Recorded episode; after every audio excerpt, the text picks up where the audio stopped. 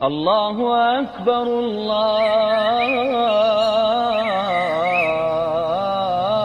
akbar. La ilaha illa Allah sallallahu alejhi wa sallam. Mi smo da što govorimo naša protekla dva druženja od ta subota pozvano mi pristrasnosti po pitanju slijedeње određenih šerijatskih pitanja ili mesela kako je etikad kako fikhu i ostalim granama islamske znanosti. Ove dvije su spomenute najizrazitije. I govorili smo kako ta pristrasnost biva onaj e, uzrokom neprijateljstva među muslimanima. Ova karta koju vidite, ove karte koje vidite ovdje, otprilike najbolje govore kako je to zaista tako i bilo u istoriji Islama i kako se to danas također odražava u islamskom svijetu. Pa krenut ćemo, inša Allahu ta'ala, redom. Ove karte jesu karte, znači, e, najvećih islamskih država koje su bile kroz istoriju Islama. Dotaknut ćemo se otprilike svaki od njih, spomenuti otprilike vrijeme onaj, trajanja te države i spomenut ćemo menheđ na kojim je bio, znači, vladajući sloj te države, kako u fiqhu, tako u akidi. Pa ćemo, ako bude bilo vremena, onda ćemo se vratiti na stavove po pitanju vladara i po pitanju te vladajuće klase koja je bila i njihovoga tasuba koji je bio prisutan kod njih i neprijateljstva prema ostalima koji su živjeli u okviru te države koja je postojala i njenim granicama. Krenut ćemo redom. Nisam napisao, znači, do 41. godine po ništa. Zato što je to vrijeme bilo ala menheđin nebi nubuve, kako se kaže, na onome na čem je poslanik sallallahu alaihi wasallam bio bez ikakve sumnje. Jer su u tome vremenu nakon smrti poslanika sallallahu alaihi wasallam islamska vlast je još uvijek bila u rukama četvorice takozvanih ispravnih halifa. Prvi je bio Abu Bekr, drugi je bio Omer, treći je bio Osman i četvrti je bio Alija.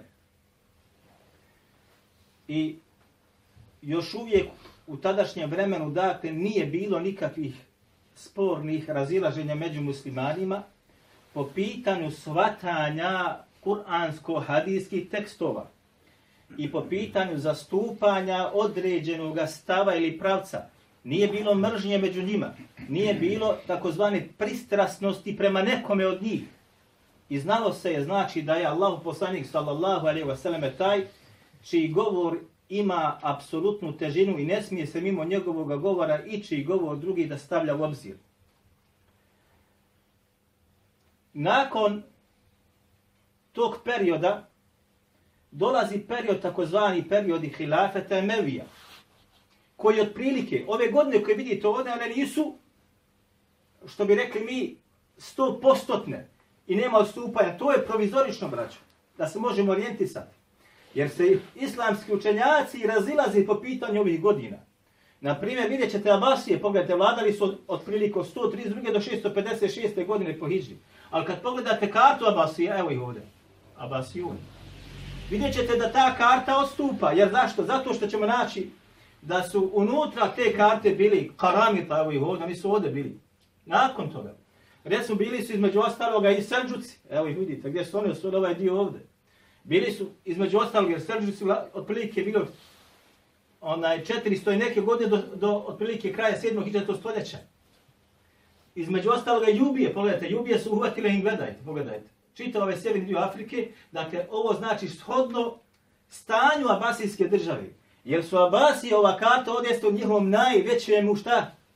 Najvećoj snagi koji su postali. Nakon toga, Abasijska država je slabila i dolazi do takvog jednog momenta da su imali samo Bagdad i okolicu Bagdada i vam ovaj dio dole prema, prema, prema Mekki i prema Medini. Dakle, Emevije su otprilike vladali od 41. do 132. godine po, po Hidžri. A?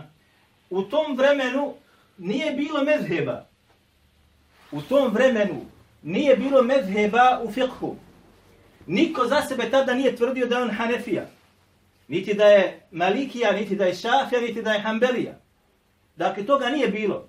niti su pisane u to vrijeme knjige po pitanju onaj e, e, mezhebskog nastrojenja ili širenja mezheba. Dakle, svi su se i u tom vremenu vraćali gdje? Na Kur'an i sunnet i govore ashaba. Na Kur'an i sunnet i govore ashaba. Jer na samom izmaku emevijske, znači emevijskog hilafeta, umrli su posljednji ashabi. Krajem prvog hijđarskog stoljeća posljednji ashabi su, što bi rekli mi, ovaj, izumrli i nije bilo više živih ashaba. Međutim, prenosile su se šta govori njihovi ili rivajeti sa lancima prenosilaca. U tome vremenu, od 41. do 132. godine, razvile su se takozvane hadijske discipline po pitanju pisanja haditha. Po pitanju pisanja haditha i otprilike prvi pioniri u tome su bili Imam Malik, veći, da se razumijemo, koji je u tom vremenu sačinio mu vrtu, iako on kasnije onaj, došao, znači, iz ovog vremena. I on je, znači, umro je nakon pada Emevijske države. Ali u tom vremenu, otprilike, je to proizišlo, ili nakon pada Emevija početkom Abasija, pojavila se njegova muvrta. Dakle, u tom vremenu svi su bili otprilike na čemu, na Kur'anu, sunnetu, govoru o pratilo se, znači, ono što je ostalo od, od tih tragova. I nije se govorilo o mezhebskoj nekoj odpredijeljenosti i halife koje su bile nisu bili nikako mezhebski opredjeljeni jer mezheba nije bilo. Mezheba nije bilo. Pogotovo u vremenu Omera ibn Abdulaziza, mi smo to govorili, on je vladao od 99. do 101 koji je pokušao da se vrati kroz svoj hilafet na ono na čemu je bio njegov rođak Omer radijallahu anhu. Pokušaj da oživi hilafet onako kako je bio u vremenu Omera radijallahu anhu. I za dvije godine gotovo da je u tome i, i uspio. I pogotovo je tada se razvila takozvana hadijska znanost, tada se mnogo govorilo i slijedilo se ono što je preneseno od Allahu poslanika sallallahu alaihi wasallama I ono što je još ostalo, onaj od ashaba koji je bilo još uvijek friško. Nakon pada Emevija, bitke koja se dogodila između Abasija i Emevija, vlast prelazi u ruke Abasija od 132. do 656. Ovo nije okvirno. 656. znači to je samo ostala provincija mala. Male provincije. Od ovog čitavog hilafeta koji je bio u njihovo vrijeme najjači. Jer su, vidite, evo, kad pogledate u vremenu Emevija, karta Emevija bila je ovakva. U vremenu, ovo je približno. Karta Abasija, Abasijun, se je još gdje na evropske dijelove, ovdje pogledajte, dio Italije, južni, koji je bio osvojen u vremenu Abasija. Ha? Dakle, oni su bili šta i proširili su granice ovaj prema vamo, prema turskom dijelu osvojili su ovaj ostrvo koji je između Grčke i Italije i tako dalje. Dakle, razvili su se, ojačali, međutim, u vremenu Abasija pojavljuju se takozvane prve pojave takozvane tasuba. Takozvanog tasuba ili pristrasnosti. Jer u ovome periodu osnovana su sve četiri medheba u fiqhu. U ovome periodu osnovano su sve četiri medheba u fiqhu hanefijski, malikijski, šafijski, hanbelijski. Ono što je veoma značajno jeste da tadašnji hilafe, halifa sa svojom svitom, što bi se reklo, krajem drugog hijđarskog stoljeća i početkom trećeg, prihvata oficijalno hanefijski medheb kao medheb državni. Oficijalno prihvata znači hanefijski medheb kao državni medheb ili medheb koji treba da bude u državi raspostranjen, najjači i tako dalje. To je bilo znači između ostaloga kada je Ebu Jusuf postao vrhovni kadija hilafeta. Kako se zove Ebu Jusuf, znam kod vas? Pet maraka. Ebu Jusuf, učenik Ebu Hanife. Kako se zove? Jakub? Niko ne zna.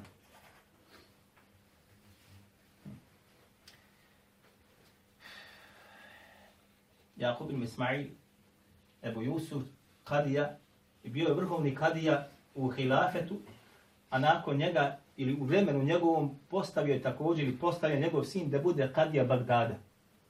On je bio vrhovni Kadija, odnosno sve se vraćalo na njega. Postavljanje Kadija, razrešavanje pitanja, vraćalo se na njega. I tako se je Hanefijski medheb usidrao u srca hilafeta sa samim usidravanjem hanefijskog medheba odmah zatim se usidrao takozvani, evo vidite, ja sam stavio mu'tezile, i'tizal. I prvi koji je prihvatio i'tizal da bude mu'tezil jeste halifa Me'mun.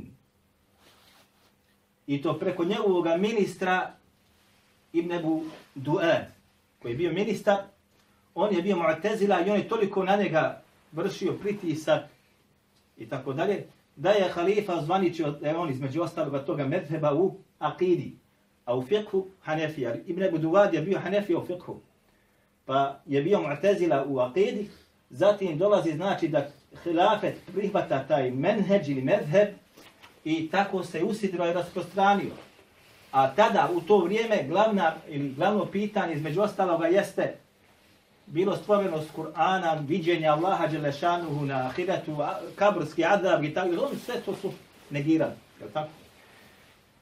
I tada, znači, zvanično hilafet postaje hanefijskog medheba i u fikhu, a u akidu su bili mu'tezile. Zašto nisu tada hanefije ili kao hilafet bile maturidijske akide? Da neko zna. Tada nije i postaro. Jer Me'mun je bio u trećem hijđarskom stoljeću, u trećem hijđarskom stoljeću kao halifa, početak trećeg hijđarskog, a početak trećeg hijđarskog stoljeća, da. Ona Italija, on je prvi koji je prihvatio etizal. Tada nije bilo ni govora o maturi, matu, maturidizmu, ako se može tako da kaže, kao usulskom usmjerenju ili akidarskom usmjerenju. I taj etizal se je rasprostranio u sve sfere države. U kadiluk, sudstvo znači, u imamstvo i tako dalje, tako da su Hanefije u tadašnjem vremenu, koji su bili na određenim pozicijama, gotovo svi bili šta? Mu'tazile. I ovo nije govor moj, nego ovo govor čak Hanefija, između ostalog ovo govor Kemferija u svome djelu, te nibul hatib odmah negdje tamo na početku, ja sam to vam jedan puta pokazivao i to ću vam ponovno donijeti, gdje on to između ostaloga i sam priznaje. Da su tadašnje Hanefije koje su bile u Hanefijskom fiqhu, koji su naravno tada bili na dvoru hilafeta i postali na najodgovornija mjesta, prihvatili etizal kao usmjerenju akidi i oni su bili taj ti koji su među ostaloga kažnjavali sve one koji su suprostavili toj akidatskoj ideologiji. Odnosno, kada je Me'mun prihvatio, znači, etizel, on je napisao pismo u sve krajeve svijeta. Pogledajte, to je ovaj, ovaj svijet, evo sad.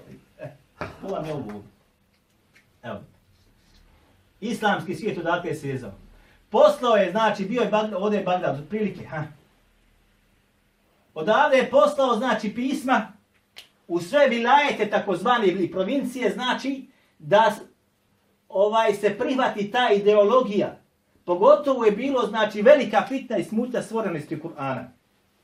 Na koji danas niko ne obraća gotovo pažnju, je tako? Manje više. Međutim, tada je to bilo pitanje poput nekih danas vrućih pitanja, ni blizu opet toga stvorili Kur'an, je Kur'an stvorili Allahu govor. E, I Mu'tezile su bili na tome šta? Da Kur'an, je li stvoren ili nije stvoren kod njih? Stvoren. stvoren. Kod njih je Kur'an stvoren. Je li govor Allah ili nije? Jesu nijekali to? Bilo je spornost oko, oko, to, oko te mesele, ali su tvrde da je Kur'an stvoren.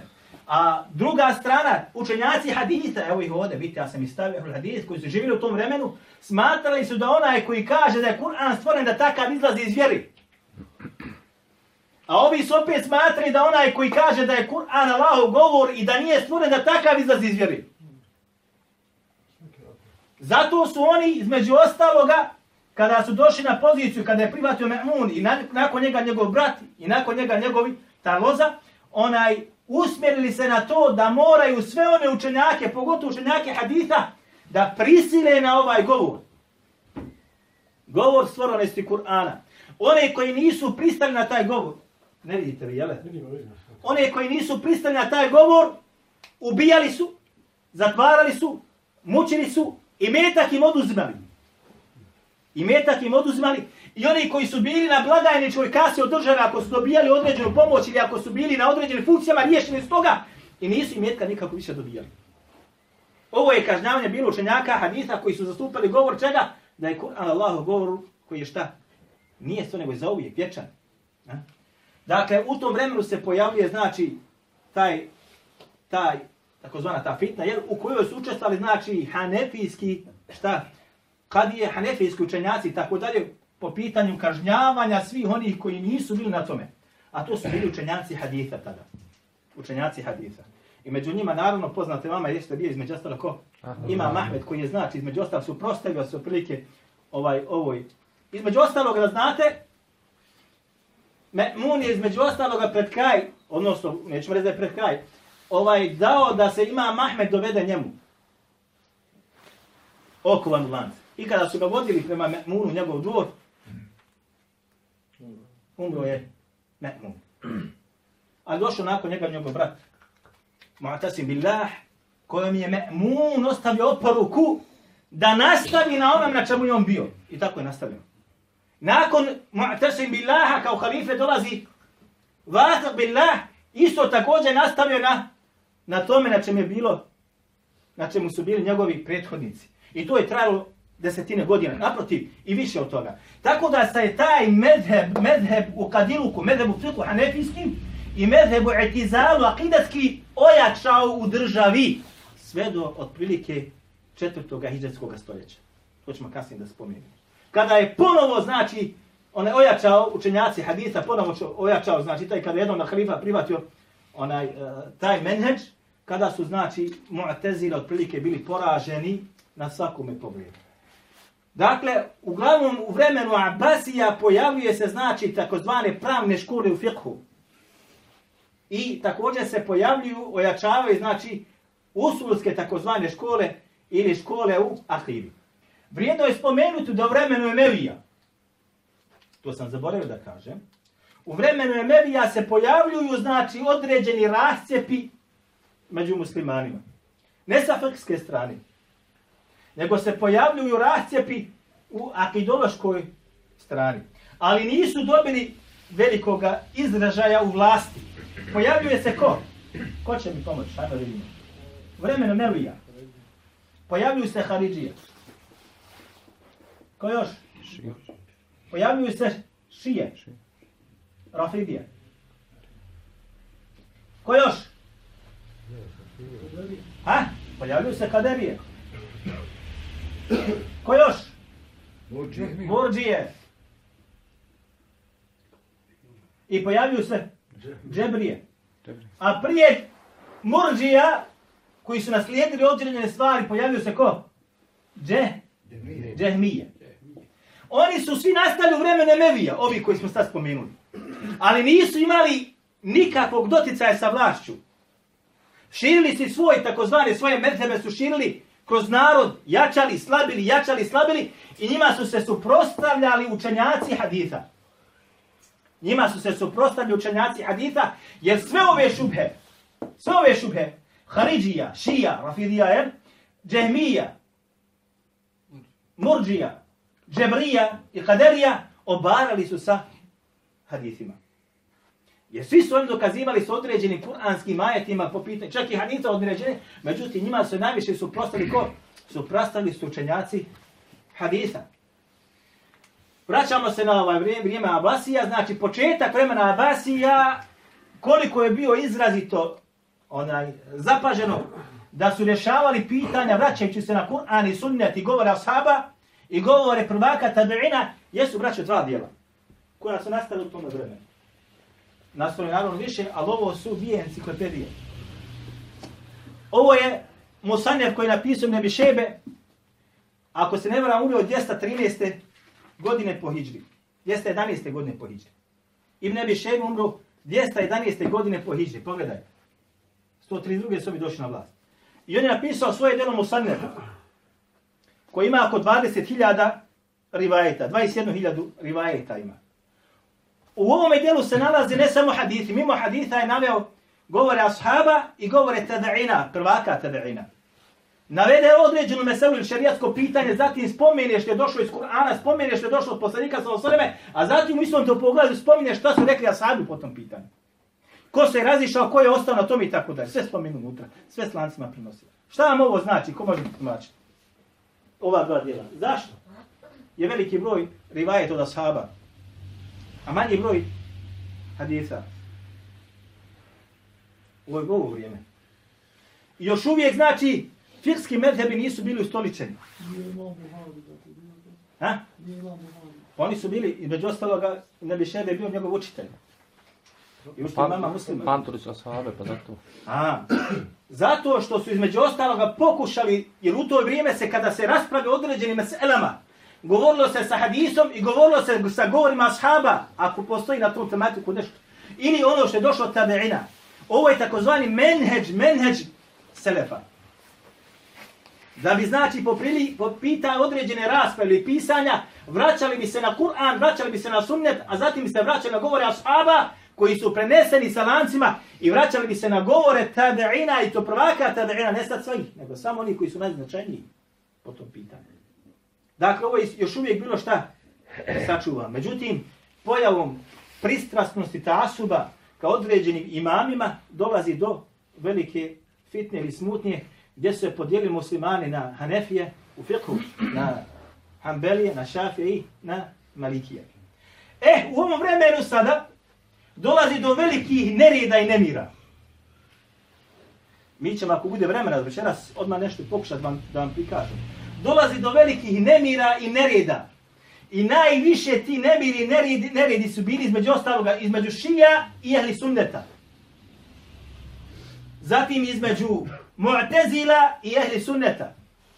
U ovom vremenu se projavljuju između ostaloga sada dvije akidološke takozvane škole u četvrtom iđeskom stoljeću. Maturidijska u akidi i ašarijska također u akidi. Maturidije koji su znači se osnovale tada bili su svi pripadnici hanefijskog mezheba. Zato nećete naći jednog hanefiju, a da nije maturidija. To ne možete naći. I te to postajalo. Da neko bude kaže ja sam hanefija, a da ne bude maturidijskog mezheba. To ne postoji danas. Prije pogledajte, bili su Hanefije šta u akidi? Mu'tezile. I bili su isto također mnoge Hanefije u akidi prije Džehmije. I bili su među ostaloga mnoge Hanefi u akidi Murđije. I bili su između ostalo neki od njih šta? Učenjaci hadisa. Kasnije ćemo spomenuti. I sve te nazive su učenjaci kroz istoriju popisali kako su se između sebe Hanefije podijeli po pitanju usulskog dijela ili akidologije. Podijeli se između ostalne velike grupe. Na Murđije, Džehmije, Mu'tezile, Maturidije i oni koji su ostali na šta, na čemu? Na Enul Hadith. Na onome što je došlo od suneta poslanika sa osveme, nije se poslom pitao ništa mijenjali. A njih veoma malo. I među njima, između ostaloga šta? Ebu Džafer Tahawi. Iako, iako je onaj bilo određeni stvari koje su pisajući on akidu, takozvan tahavijsku akidu, onaj, mnogi su, ili neki su prigovorili na određene stvari koje su prisutne unutra. Ovo samo zna mali broj ljudi.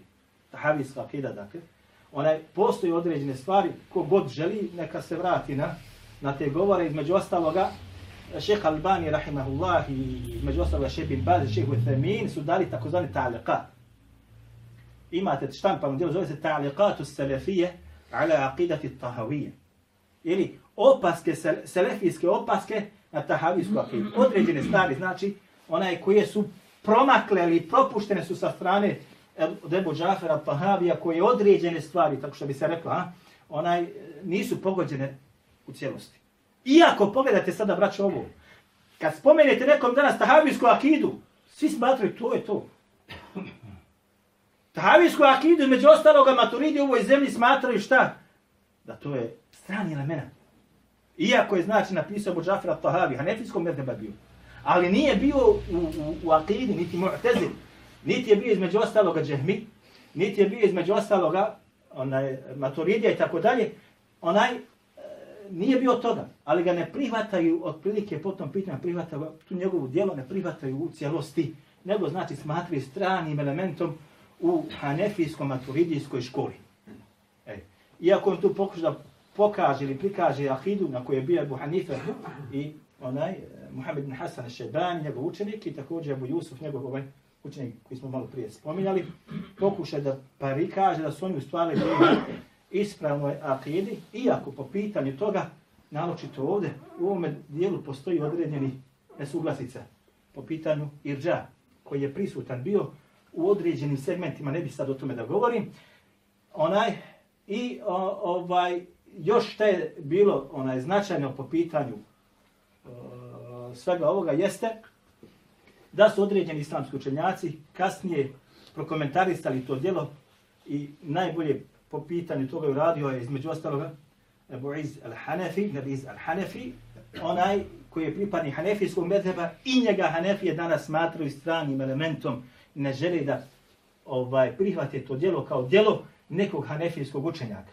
Isto također pokušao je između ostaloga da on pomiri tu ta, te govore, ne bi sad o tom da govori. Dakle, u tome vremenu sve se to pojavljuje i dolazi do velikih mržnji između ovih, znači, medheba u akidi i dolazi do nemira, ubijanja, čak i ratovanja. Zatim također u vremenu dolazi do mržnje između medheba u fikhu. Prije toga sve nije bilo. U ovom vremenu sve se to pojavilo. Između Hanefija i Šafija pogotovo. Između Hanefija i Šafija pogotovo. A zatim dolazi kasnije do mržnje iz mržnje između Hanbelija i Hanefija i Hanbelija i Šafija. Malikije se gotovo ovdje rijetko da ispominju. Dobro. Idemo dalje. Od 400 te godine po Hidži neke, do kraja 7. Hidžarskog stoljeća pojavljuje se nova država, tokozvana koju su vladeš Selđuci. Oni su došli do zbog Kazvinskog mora, otprilike gore se pojavili. Oni su takozvani Turkmanije. I oni su između ostaloga se posle naselili dole u, u, u ovaj dio Anadola, takozvani Turske, gdje se to posle ojačala, znači šta, ona osmanska vlast. To o tom potom. Međutim, krenuli su od ozgo, od Kazvinskog mora i jezera, evo ga tu ovo Kazvinsko jezero. Odavde su krenuli ta država jačala, jačala. Pogledajte, oni kad su pojavljivali, znači ovo je bilo Ovaj dio ovdje zeleni, ako se pogledate ovdje, ovo je ono što je pripadalo emenijskim vladarima koji su nakon poraza sa Abasijama pribjegli u Španiju. Jer je Španija osvojeno vreme Nemevija. I oni su nakon poraza sa Abasima pribjegli u Španiju i njom su vladali oni, znači šta, Emevije, i vladali su vama ovim dijel, zapadnim dijelom Sjeverne Afrike. Od prilike tamo gdje se danas nalazi Maroko, ovaj gornji dio, ha? tu su još uvijek držali svoju vlast i oni su tu graničili sa Abasijama. Dobro.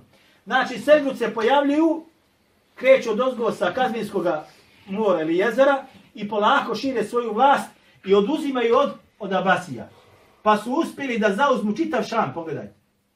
Dio vam prema Turskoj, dio Iraka, Iran kompletan, dio Afganistana i ove gore, ovaj južne zemlje Rusije, tako Ruske federacije. Zatim dolaze Osmanlije. Ali bi prije toga spomenuo Memalik. Memalik jesu između ostaloga o, vojnici koji su bili u okviru države, ajubijske države. Evo njih ovdje. Kasnije ćemo onaj, da se to dokrivimo. Memalik jesu bili vojska koja je bila u službi Ajubija. Ajubijska e, država je ovdje. Salahudin Ajubi i ostali koji su došli. Koji su uzimali sa tih područja, dovedeni dole, podučavani ratovanjem i postali vojska Jubija. Nakon toga oni su ojačali, dobijali su određene položaje do određena mjesta, pa su između ostalo nakon toga dobili preokret veliki, pa su osmali svoju državu, to je država znači Memalik, jel evo je tu. Oni su tad bili vladari Egiptom, dijelom Sudana dole prema moru crvenom i između ostalo čitav Šam, Meku i Medinu su imali svojim rukama. Oni su bili na 643, to ćemo kasnije spomenuti. Nakon Selđuka dolaze ko Osmanlije. Od 698. godine po Hidžu do 1342. I oni su bili između ostaloga Hanefijskog mezheba i bili su maturidijske akide. Selđuci bili su među ostaloga Hanefije, dijelom su bili Ašarije i Šafije. Dan danas imate ovdje jedan prijedio, onaj Dagestan. Evo, tu su te države. Dagestan, čuli ste za njega. On je šafijskog mezheba, čitam. Loš, zašto? Zato što još uvijek ostao od Selđuka. A? Dostao još uvijek, od njih je ostao kao i nasljedstvo, znači u Medhebu su bile šafija, a u akidu su bili maturidije. A svi oko njih gotovo svi su hanefijskog Medheba. Doći oni su još uvijek ostali šta? Šafijskog Medheba, Dan danas. Osmanije znači su bile hanefije maturidijske akide i vladali su znači u 698. do 1342. godine. E, pogledaj sad braćo ovo.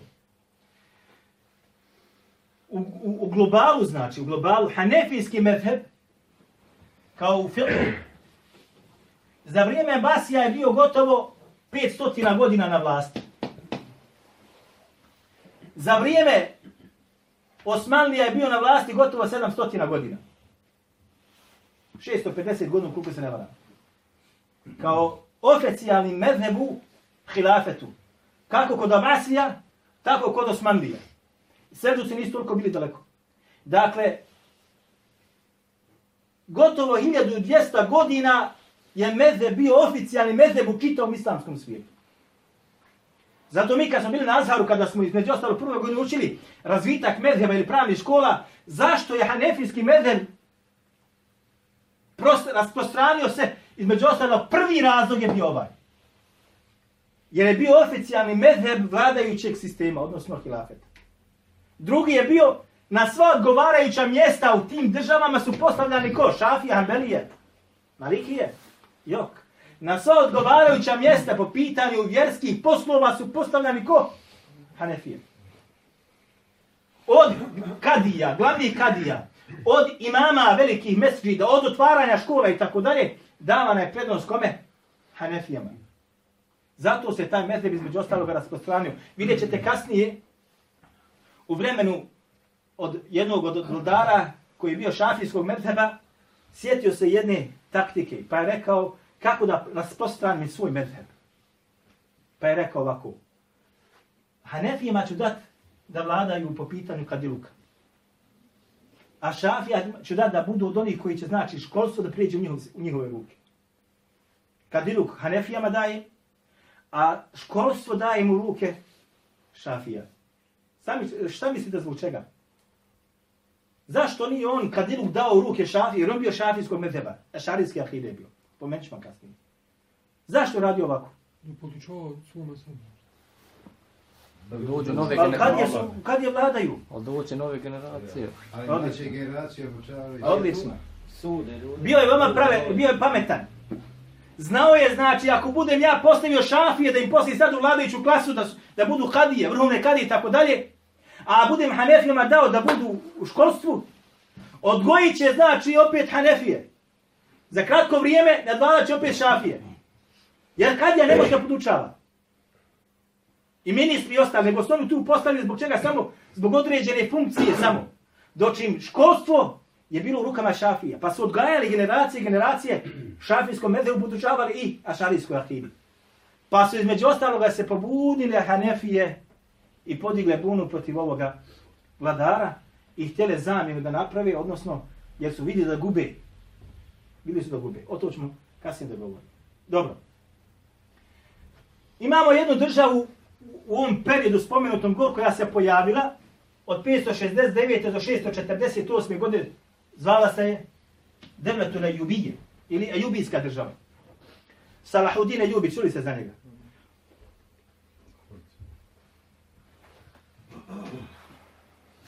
Ja, Radnička partija. Evo pogledajte ovdje, znači nisam stavio, pošto sam zaboravio, imam ovdje sad sliku takozvane Fatimijske države. Fatimijska država. Pa kasnije dolazi Ejubi. Fatimijska država je osnovana 259. do 524. postojala. Osnovana je u Egiptu. Evo tu. Zatim se rasprostranila niže dole, isto također se rasprostranila prema zapadu i prema istoku tako da je okupila čitav Šam, pa čak i dole Hidžaz i Meku i Medinu. Evo vidite. Fatimije su bile Rafidije šije. Fatimije su bile Rafidije šije. Kako su pretkano samo taj, taj svoj rafidijski medheb rasprostranili? Donijeli su ideju da pošalju daje, da ih izuče, poduče, zatim da ih pošalju među mase. I tako su radili. I oni su djelali među narodom, među masama, tako da je sve više taj mezheb dobijao na, na svojoj snazi. I pros, poš, postali su na različite dijelove islamskog svijeta. Ne samo na jedno mjesto, nego na različite mjesta, tako da su oni, gdje god su došli, djelovali, kao što danas djeluju. Šije na Fidije. Isto također danas djeluju. Danas u svakoj državi imaju svoje kulturne takozvane centre koji su pokriveni diplomatskim putevima. Neko mi. Mi smo para džemat. Jel tako? Kao da smo para džemat. Dočim šije koji danas funkcioniše u ovoj zemlji nisu para. Zašto? Zato što islamska zajednica ne smije da išta kaže protiv sistema iranskog. Jer je taj, znači, menheđ ili mezheb pokrivan diplomatskim papirima. Imaju koleđ otvoren. Svoje centre, šizam se širio. Brat je bio neko veći brat kod nas, evo, koji bio? Kad dolazio brat iz Sarajeva. Kaže, njegovo selo čitavo gotovo je primilo šizam. Njegovo selo kompletno, kaže, nema, to je samo, samo se o tome priča. Je tako bilo? Ko je bio kad je vas ovdje se priča? Čovjek se žali kako je njegovo selo živi u Sarajevu. Kaže, došao sam, to je gotovo. Par samo polica što je kaže, što je ostalo kako treba. Ono je sve privatno šijsku ideologiju. To nije para džemat. Doći mi koji djelujemo na menhe džehli suneta vel džemata, ha? nismo para džemat. I protiv nas svašta se govorilo i pisu. Dan danas onaj, još nije ta prašina što se kaže, onaj, još uvijek kao takve smatraju. Doći novi djeluju. Zašto? Zato što njih pokla diplomatija. Diplomatija. Jaka diplomatija. Jer su Perzijanci poznati po jakoj diplomatiji. Perzijanci su poznati po jakoj diplomatiji. Ko prati od vas politiku iz zadnjih par godina, Ameriku su po pitanju diplomatije baci na kodina. Pratite. Nuklearni ugovor koji su napravili pa tamo, pa embargo koji im je skinut. Poznate, znači, Perzijanci, odnosno Iran, jer to su Perzijanci, taj Perzijanci su oni, onaj su poznati po diplomatiji od uvijek bili. Dobro, znači Fatimijska država tada, nakon pada Fatimijske države, dolaze Jubije. E, Salahudine Jubije ušao u njihov sistem ovdje. Ušao u njihov sistem i nakon islomio taj sistem takozvani, zatim su oni uzeli ruk, vlaz u svoje ruke. I oni se među ostaloga vladali Egiptom, dilom su da isti, vidite, pogledajte kartu, evo, vidite kakva je karta. Ovo je karta Jubijske države. A ovo je karta, znači, Fatimijske države. Je li ista? Gotovo ista. S tim što se Jubije još prošili do na Jemen. Ha? Samo. E, Jubije su bile šafijskog medheba, ešarijske akide. I sve su dali na tome da ožive šarijsku akidu. Sve su dali na tome. Da ožive, znači, ešarijsku akidu. Na području današnjeg Irana i dijela Iraka od periodu 334. do 447. pojavljuje se Buvejhije, takozvana država. A sve to, braću, opet pogledajte, sve u vremenu Hilafeta Abasija. Sve u vremenu Hilafeta Abasija. Pojavljuju se Fatimije, jel tako? Pojavljuju se Srđuci, između ostalog. Pojavljuju se, znači, Jubije i pojavljuju se među Buvejhije. Pominut ćemo i ostali. Znači, pojavljuju se u vremenu ovoga Hilafeta kod Abasija. Zašto? Zato što je ovaj Hilafet počeo da slabiji počeo da slabi zbog raznih stvari, između ostaloga, zbog prevrtanja koja se događala između muslimana unutar tog hilafeta. Buveje su bile šije zaidije, buvejdije. To su bile šije i zaidije, ali su bili u akidi mu'tazile. Sad bi možda neko kaže, kako to? Je braćo, mede akidološki pravac. On unutra imaš, imaš unutra Hanefije, imaš unutra Maliki, imaš unutra Šafi, imaš unutra Hanbelije. Nikakav problem nije. Imaš unutra što imaš nikakav problem nije. Jer je to šta? Usmjerenja akide. U fiqh smo kaže mi zaidije, ali u akidi smo kaže šta? Mu'tazile. I između ostalog imate između ostalog danas. Hanefije su maturidije. Šafije su šta? Eš'arije. Malikije su između ostalog eš'arije također. Od Hanberija imate između ostalog oni koji su na eh, menheđu eš'arije. A imate oni koji su na učenjacima, od, na onom na čemu, na čemu su bili ehlu hadith. Od šafi imate oni koji su na, na onom na čemu su bili učenjaci ehlu haditha. I od Malikije imate od onih koji su bili na onom na čemu su bili učenjaci haditha. Memalik, su njih smo spomenuli kako su oni pojavili. Zatim dolazi do jedne države, stvaranja države vamo na, na istočnom dijelu Afrike, zove se Murabitun. Devletul Murabitun. Devletul Murabitun. Između ostalog, oni su vladali ostacima Španije, jer je tada Španija padala. Vladali su ostacima Španije i dijelom današnjega Maroka. I bili su na menheđu učenjaka haditha. Nakon njih, pa do njihovi, oni su vladali 453. 541. Od 504 od 541. do 668. dolaze šta mu Vahidun, koji su otprilike zauzeli ista ta područja na koji su bili murabi. To ne vidite. Karta otprilike potpunosti ista.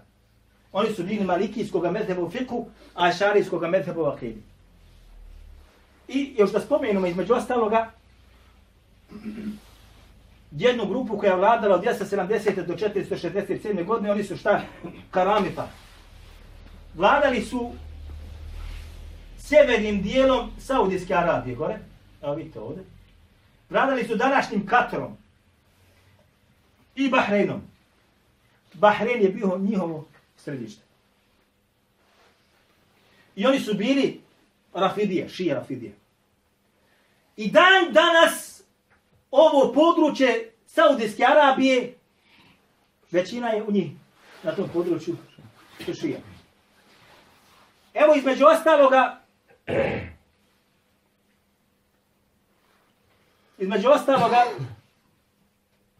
200 219 ili 217, samo da vidim koje godine. 318. Odnosno 319, ovdje piše 317. godine. 319. jedni kaže, jedni bude 317. Ovo je znači uh, časopis, saudijski časopis koji zove se Ukaz. Izdato, znači ovo je 1625. godine ili 2004. godine po, po ovom našem računanju. Objavili su, znači, između ostaloga slike. Ovo je slika takozvane Kabe koja je prisutna kod Karamida. Oni su, znači, 318. ili 19. godine napali na Meku. Evo vidite ima tu. Napali su na Meku. Pobili su sve hađe koji su tamo zatekli. I muslimane koji su bili tad u Meki. I ukrali su takozvani crni kamen. I odnijeli su u grad Ihsa. Grad Ihsa jeste današnji grad u Saudijskoj Arabiji, go na sjever. Evo ga, to je taj grad. I sagradili su Kabu. Evo i dan danas postoji gore. Evo vidite. I unutra su stavili šta? Crni kamen. 20 godina je bio njihov rukama. Yes. 20 godina je bio njihov rukama. 20 godina Kaaba u Mekki nije imala hađu lesveda. Ili crnog kamena. U njihovom rukama je bila 20 godina. I dan danas ta Kaaba postoji. Zašto je ne slušaju? I u tome gradu, gradu Ihsa, između ostaloga, jeste dom stanovništvo, znači, ako mogu da kažem, neću da ću većinsko, ali u velikoj mjeri jeste šijsko stanovništvo. To poznaju oni koji su živjeli u Saudijskoj Arabiji. Otprilike to je ono što smo pripremili za pojašnjavanje razvitka tasuba ili pristrasnosti kroz hilafete koji su bili nas ili države koji su se znači onaj osnivali.